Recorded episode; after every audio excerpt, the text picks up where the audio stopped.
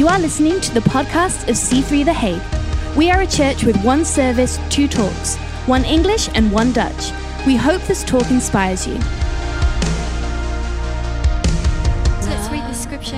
I want to start with Matthew five. It says, this is Jesus speaking. He says, "No one lights a lamp and then puts it under a basket. Instead, a lamp is placed on a stand where it gives light to everyone in the house.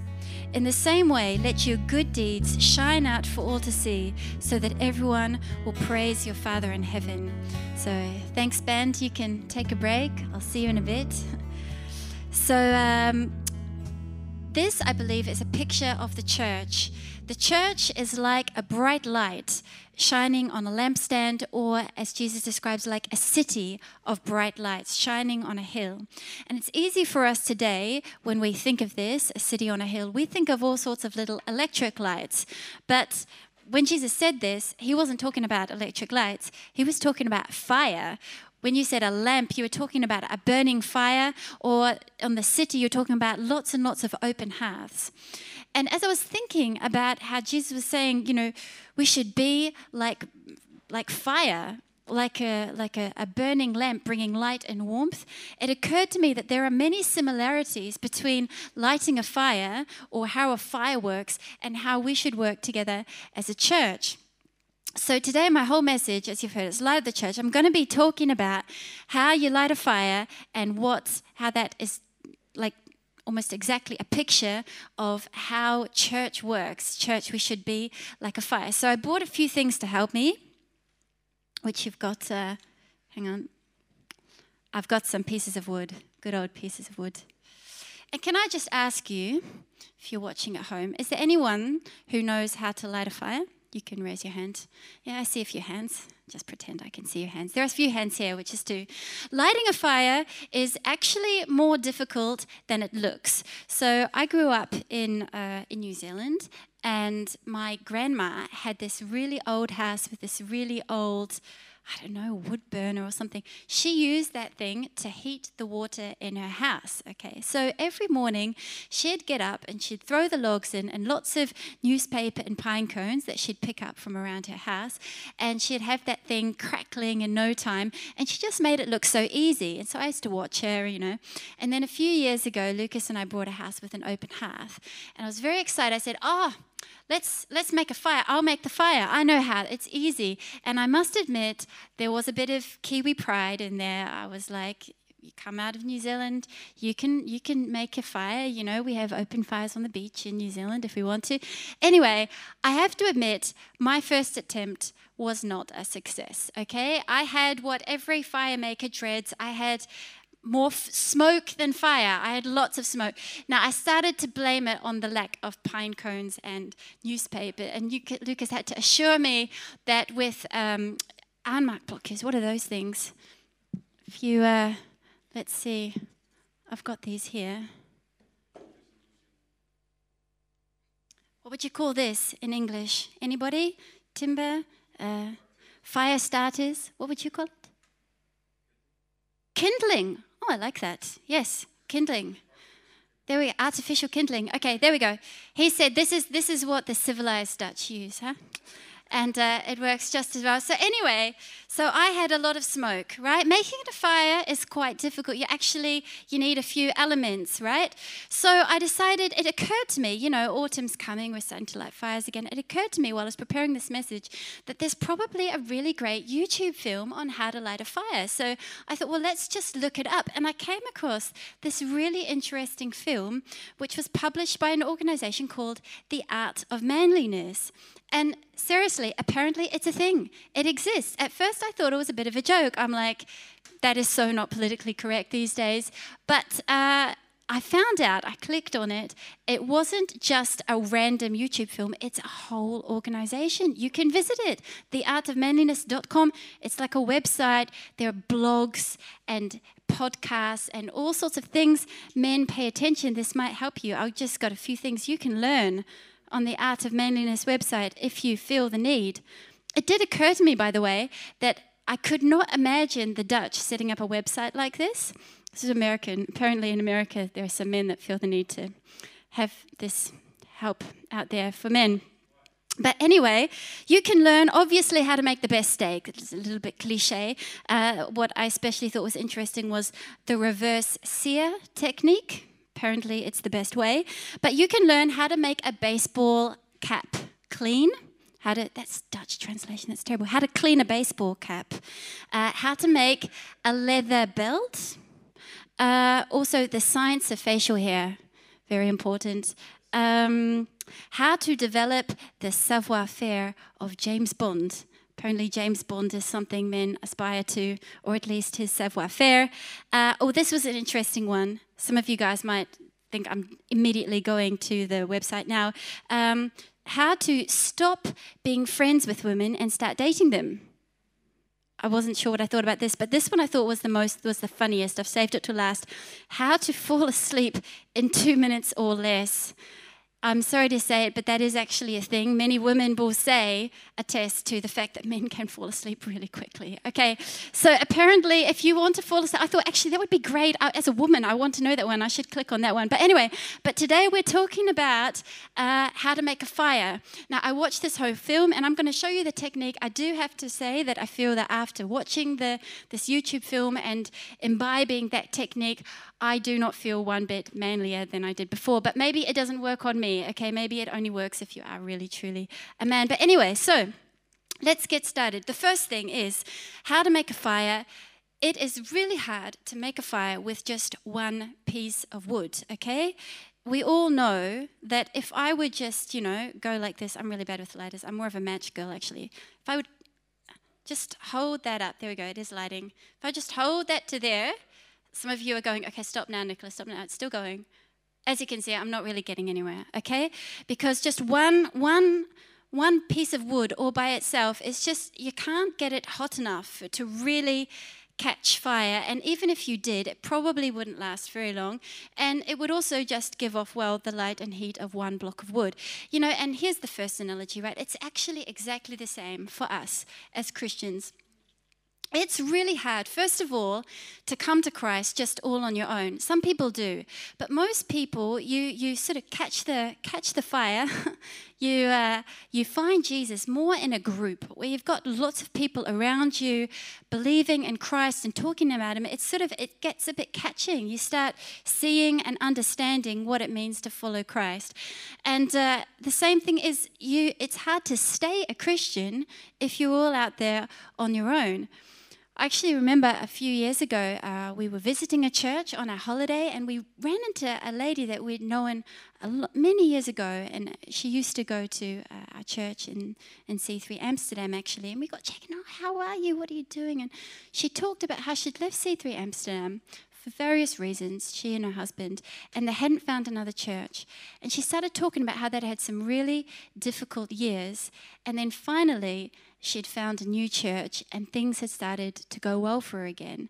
You know, and I don't mean to be like a prophet of doom or gloom, like don't don't leave the church or, you know, bad things will happen. I'm not saying that, but it is a pattern that I recognize that people, pastors especially, recognize in church that often there's a blessing on you in a church that often you don't even realize. There's a there's a, a, a protective a protective covering. There's a like you get fed. There's a love. There's a safety in the community. You don't even realize it until you until you lose it. Maybe I'm talking to you right now and you're going, actually, I recognize that. I'm sort of losing the connection with church. And you you realize just what church meant to you, what it actually did. It, it can be kind of cold out there. We need Christians around us to uh, to help us discover Jesus, help us stay on fire for Christ. Church is number one. All about the relationship. Relationships with other Christians is, uh, that's so much more important than the event. One of my favorite scriptures is from John, John thirteen. This is Jesus speaking. It's one of the last uh, things he said at the Last Supper before he went to the cross, as he said, now I'm giving a new commandment. Say to the person next to you, commandment. This is a serious, a serious word, a command. He says, love each other. Just as I have loved you, you should love each other. Your love for one another will prove to the world that you are my disciples.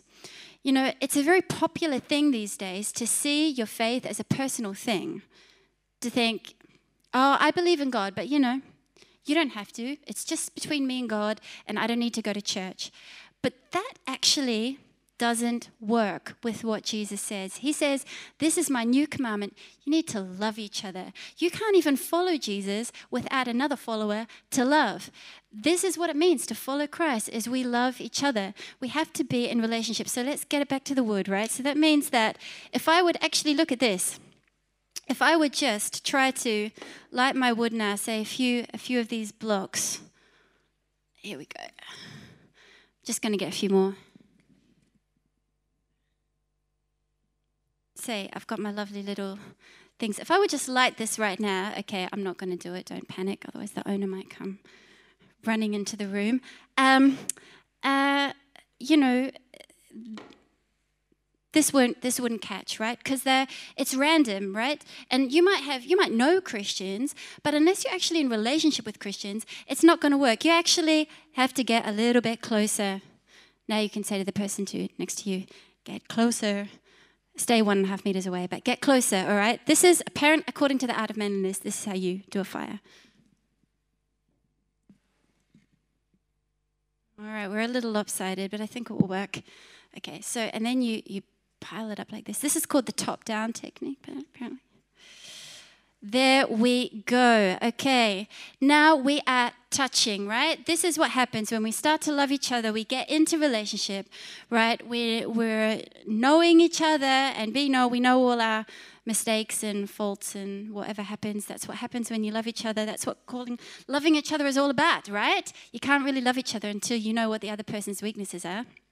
So uh, we love each other. And just as you could say that uh, this piece of wood, right, you could say this piece of wood is kept nice and warm and on fire for Christ by this piece of wood and this piece and this piece and this piece. You could also say this piece of wood is keeping these other pieces just as much on fire for God as they are keeping this hot. You see, and this is the thing. When you first come to Christ, we say, or you learn, you should learn, come to church because it's good for you. You need it. You need to be in relationship with other people. You need to hear what the Word of God has to say. You know, you need the encouragement. But there comes a switch, and there has to come a switch some point in your Christian life and your walk with Jesus, that you realize it's not just about what you need. Now, the Christian life is also about giving to other people. There comes a switch where you stop going to church just to be encouraged, and you start going to encourage others. And you might feel in this corona season, you know, I'm not sure I really need the gathering. I'm kind of doing all right. I'm not about to lose my faith or grow cold. You know, maybe you're doing okay. But what about the person next to you? Maybe someone else needs your encouragement. There are people in a church who are going through some pretty difficult times right now. Maybe they need you to give them a call, you to go around and say, hey, let's watch that service together. Let's pray together. Let's. Can I be there for you? Can I do anything for you? That is what being a church is all about, so much more than gathering in, in theaters or in big conference halls. We need to be in relationship with each other and to be serving each other. Um, as I was saying, you know, this, uh, these uh, pieces of wood are leaning on these pieces of wood, and these pieces of wood are leaning on these pieces of wood. And that is also another picture of what it means in church to serve each other. Sometimes it might feel like that, like you're sort of laying down your life. Jesus actually said, love each other the way I loved you. We all know what Jesus did. Huh? That's pretty. That's a pretty serious kind of love. Jesus was prepared to lay down his life for these disciples. And let's get this straight. His disciples were not perfect. And sometimes we feel like we're laying down our lives for people who aren't necessarily perfect. That's what love is all about. So there's actually another scripture I really want to read. There are, there are many of them. Um, let's do this one. Uh, Hebrews ten twenty-four. It says, let us think of ways to motivate one another to acts of love and good works. Let us not neglect our meeting together as some people do, but encourage one another, especially now that the day of his return is drawing near. And I love that this verse, it's got a bit of a brainstorm kind of feel to it. It's like, let's get together and let's think of ways. It's like, hey, let's have a brainstorm. How can we motivate each other to do more good works? How can we love God more? And how can we love each other better? That's what being a Christian is all about. It's about encouraging each other, encouraging the other person. And there's one more scripture. I didn't read this in the Dutch service, but I'm just going to throw it in there for you guys because, you know, you're special. Uh, Galatians five thirteen. It says, you've been called to live in freedom, my brothers and sisters, but don't use your freedom to satisfy your sinful nature. Instead, use your freedom to serve one another in love. I think that's such a beautiful picture of the church. You know, you are totally free. God loves you. He's saved you. He's accepted you. You don't have to do anything. You don't have to do anything in church if you don't want to. God's, God will still accept you into his kingdom, and you can know his unconditional love, and you can enjoy eternity with him in heaven. You are completely free. But then he says, why don't you use your freedom to serve one another in love? And I know if I look back in my life, I've always sort of been involved serving somewhere in church. And actually, when I look back, I realize how many different things I've done. Serving in church is an incredibly enriching, broadening sort of experience. There are so many things that I have learned and got to do in church that I otherwise would never have experienced. Uh, I'll just mention a few of them. I started out as a keyboard player, so that was a lot of fun, playing in the band. And then when I started, uh, oh, I moved to Sydney. I did some admin work, you know, just calling people and making things happen in Sydney. And when I came to the Netherlands, I was leading the whole worship team. And so suddenly, I remember I was that we needed a new drum kit. So I went into the music shop one day and I ordered a drum kit. Oh, are you a drummer? No, no, no, no, no. I'm just a keyboard player, but I'm ordering a drum kit. And then the next week I was in there ordering a djembe, meeting up with the guy. I actually learned how to play the djembe. It was really fun. And the next week I was in there ordering speakers, you know, because you sort of have to know all about what a band does and how to fit a sound system together. But what a lot of people don't know is that when I was employed by the church, the pastor said to me, listen, we can uh, we can take you on for, for so many days, uh, and it helped me get my, my visa, actually. He said, but, you know, I need you to do some help with graphic designing as well. Can you do that? And I remember looking at him going, you do know I studied music, right? Like, I didn't study you know, graphic designing or anything. I hadn't even heard of Photoshop. He's like, oh, you'll be all right. You'll be fine. Anyway, I remember I had to design something for this women's meeting, and it was so ugly. It was terrible. I, I remember calling him saying, look at this. I was actually, I had a bit of an attitude, if I reflect. I was like, you know, this is what you get if you ask your music director to design a flyer sort of thing. Anyway, he's like, oh, no, it's a good, just move it there and move it there and tweak it, you know. And it turned out looking all right. The crazy thing was, I actually, after a few months, I started to really enjoy it. I got all my, crea it's all creativity. It all started to come together. And in the end, I even learned a bit how to do Photoshop and stuff. And I started designing brochures and all sorts of stuff in my own sort of limited way. And the interesting thing is, when I started my own business as a piano teacher, the first thing I did is I put together a website and I designed some flyers for promotion. And they were all skills that I'd learned in church. You see, and while you think that you're just turning up to church, helping church, what you don't realize is that while you're building God's house, God is building you. You're starting to grow. You're starting to step out. You're great. You're getting confidence. I've seen so many people come into church, and just with their involvement in church, their confidence just goes through the roof, and it spills over into every other area of your life. God starts blessing other areas in your life because of the skills and the things that you've learned in church. The most recent thing I've learned how to do in church, because you never stop learning, I just came on staff for C three The Hague this year, and uh, we really wanted to make sure our bookkeeping was all up to date. So just this last six months, I've learned all about our bookkeeping software and how to do accountancy and bookkeeping in Dutch, learning all sorts of Dutch words that I don't even know what they are in English. How's that? Something to do with profit and loss. There you go. I'm translating now. All these technical words. And I'm thinking, man, who would have ever thought? I'm not an accountant, you know. But these are skills that you learn as you start to build God's house. So I have, I can honestly say that serving in church has probably been one of the most enriching aspects of my life that I've done in all different seasons, sometimes more, sometimes less. And can I encourage you, this is really what Jesus was talking about. This is what the Apostle Paul was talking about, where he said, you're free. You're free to follow Christ however you want, but why don't you use your freedom to serve each other in love? You know, and if you're watching and you've opened up your home today, Uh, just to invite people in to watch the service with you. You're serving each other in love. You're doing church. That's what church is about. If you've called someone this week saying, hey, how are you? You know, can I do anything for you? That's church. This is the essence of church that has nothing to do with, it doesn't matter what measures the government put on us, you can never uh, shut down loving and serving each other. And that is really the heart of the church. So the first thing you need is you need proximity. You need, uh, we need to be close together. We need to be loving each other and have relationship. Oh, and I'll make it even better. Got to do a layer of kindling. This is what I would call kindling. And I can tell you, I even, I even cut this myself. Yes, with an axe. I'm a pastor slash woodcutter. So here we go. Uh, these little blocks, whatever they are. All right, and we are now ready. We are now ready. We need one more thing. Actually, we need a couple more things.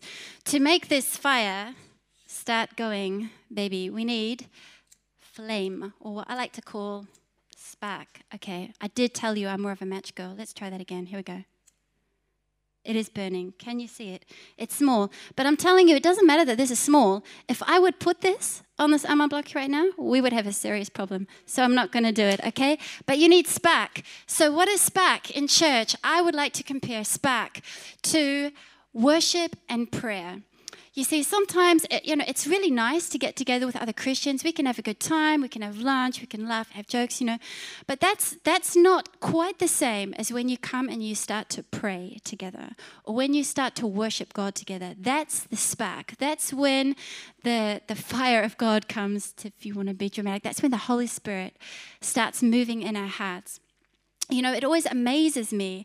Uh, for years, I went to a Connect group with uh, some other women, and we um, uh, would, you know, come in. You'd drink a cup of tea, and you would uh, we'd start talking about uh, the Word of God and the service, and then at the end we'd always pray. And just as we started to pray, there'd always be a sense of God. You know, the incredible thing is I had the, exactly the same thing when we did it on Zoom during the lockdown. Christians all over the world describe how when other Christians get together and you start to pray and start to worship God, that the Holy Spirit comes. It's like it's like electric. Something there's something in the air, something that happens where you realize God comes. It's like heaven on earth. So can I encourage you? You know, if you're watching and you've maybe you've just been following the online service, but you haven't been getting together and pray for other Christians, do that this week. Just call someone, say, hey, you know, let's just read read a chapter together and let's pray together, and you will find that the Holy Spirit will come. There's a, a beautiful scripture in Ephesians. It says, Ephesians five, eighteen to nineteen, don't be drunk with wine because that will ruin your life. Instead, be filled with the Holy Spirit, singing psalms, hymns, and spiritual songs among yourself, and making music to the Lord in your heart. If there's something when we worship, the Holy Spirit comes and it fills our hearts, and uh, and that's that's the spark. Uh, maybe one other thought, okay? Because even with spark, and even, yeah, band, you can come, even with spark and wood, it still is not gonna really, really burn if the wood is wet, right? I actually, I once, uh, I once forgot to open the. Oh, hang on, that's that story goes in the next thing. Anyway, if if the wood is wet. Um, we would just be getting a lot of smoke. And I think it works the way, it works like this. We can obviously seek God and pray and worship Him in our rooms at home on our own. And when we do that, it's good we get close to God. And then when we come together, it's like we're dry wood. Just one person starts to pray and we're all on fire. We're all, we're all there. And I've often found also after being together, I go home and I feel closer to God on my own after being in the group. And so the two things work together. Sometimes if you haven't been spending much time alone with God and you come into the group, then someone says, let's pray. And you sort of feel the the pain, like, oh, I really don't feel like this, you know, and it takes a while to get going. The worship leader says, let's lift our hands or let's lift our voices, and you're sort of going, mm, you are my hiding, you, are my... you know, you're kind of pushing it out, and sometimes I think the worship leader's like, there's a lot of smoke in this room, okay? It works best when you've got both things going. When you're at home, spend some time at home worshiping God, and then you come here, come together in the group, and all together we're worshiping God together. That's when we notice the fire of the Holy Spirit is in us and among us, doing great things, bringing light to the people around us. And the final thing I want to finish with is that uh, uh, the final thing a fire needs is uh, is oxygen. And you can see that the way I've put these uh, pieces of wood together, there's actually quite a bit of space through all that. It's not too close together. Sometimes as Christians, we can think, oh, the closer we are, the better. But it is possible to get too close.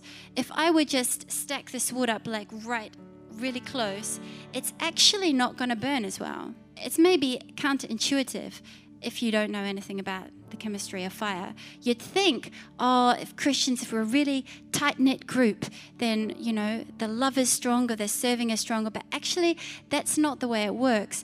We need to allow uh, room in our lives for people who don't know Jesus yet. And this is the whole purpose that we exist, sometimes easy to forget in the busyness of church life.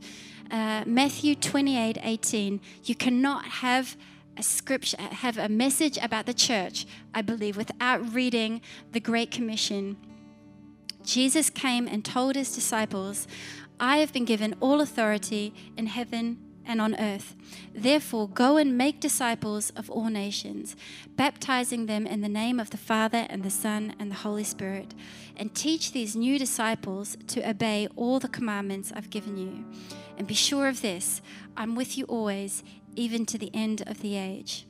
This is the great assignment that Jesus has given us, to go and make disciples, to go and share Jesus. That's the reason we exist. As a church, we don't just exist for each other. We exist to share Jesus with the world, share Jesus with the people next to us, with our colleagues, people who haven't met him yet, people who don't know about God, people who haven't been to church. People have all these crazy ideas about church. They they don't realize how free and fun it is. And we are here to share our stories. You know, the words making disciples uh, can sound pretty serious maybe. Like, whoa, how do you do that? Like, don't you have to have a degree to do that? No, no, no, no, no. To make a disciple is really simple. Firstly, you just have to be hospitable. Just say, hey, just invite someone in to your world. Let's have coffee. Hey, come round to my house. Let's go for a run together. Then when the moment comes, you just share your story. Just say what Jesus means to you. What does what has Jesus done for you? We get so used to the hope that we have.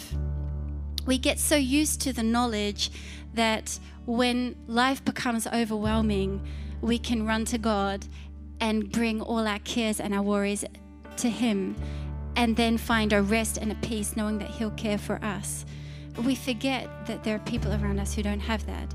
People who don't have that anchor in their souls. When the crises come, when the, the government makes laws that threaten to put your business out of action or threaten your job or wh- whatever happens, or sickness comes knocking at your door, we have an anchor in our souls. We have the hope of Jesus, who's the hope that he will be with us here in this life, and when the end comes, we will go straight to heaven and spend eternity in him. This is an incredible hope. This is a beautiful hope, and it's hope that we're called to share.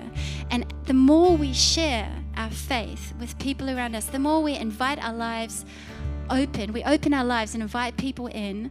It's like oxygen comes into our faith. It's like the, the fire the fire flames up because we have space and room in our lives. The moment we start to forget this and we get all internally focused and think that church is all just about the church membership list, then I'm telling you, the oxygen is going to leave the air, and the, the fire will die down faster than you know it, often without even realizing it. Now, as a church, we must remember why we're here, what we're called to do. You know, the vision of our church this year is to pioneer church communities that change their city for Christ. And church community, you know, you don't need a huge service to do that, and you don't need the one and a half meter rule to be taken away to do that. Even right now in this season, the church can grow. We can thrive. We can love each other. We can serve each other. We can pray together. We can worship God together, and we can share our faith. And I believe that when this season is through, we're going to come out stronger. We're going to look around us and see, wow, you weren't here before the crisis, and you weren't here before the crisis, and you weren't here either. But we've grown, because that is what the Word of God is like. That's the message of Jesus. Is so powerful. You can't keep it down. The church can, uh, the government can make any rules they like, but the church will continue to grow, because Jesus said, I will build my church. Thank you for listening to this podcast. If you want to know more about what's going on at C three The Hague, please follow us on Instagram. We'd love to see you on Sunday.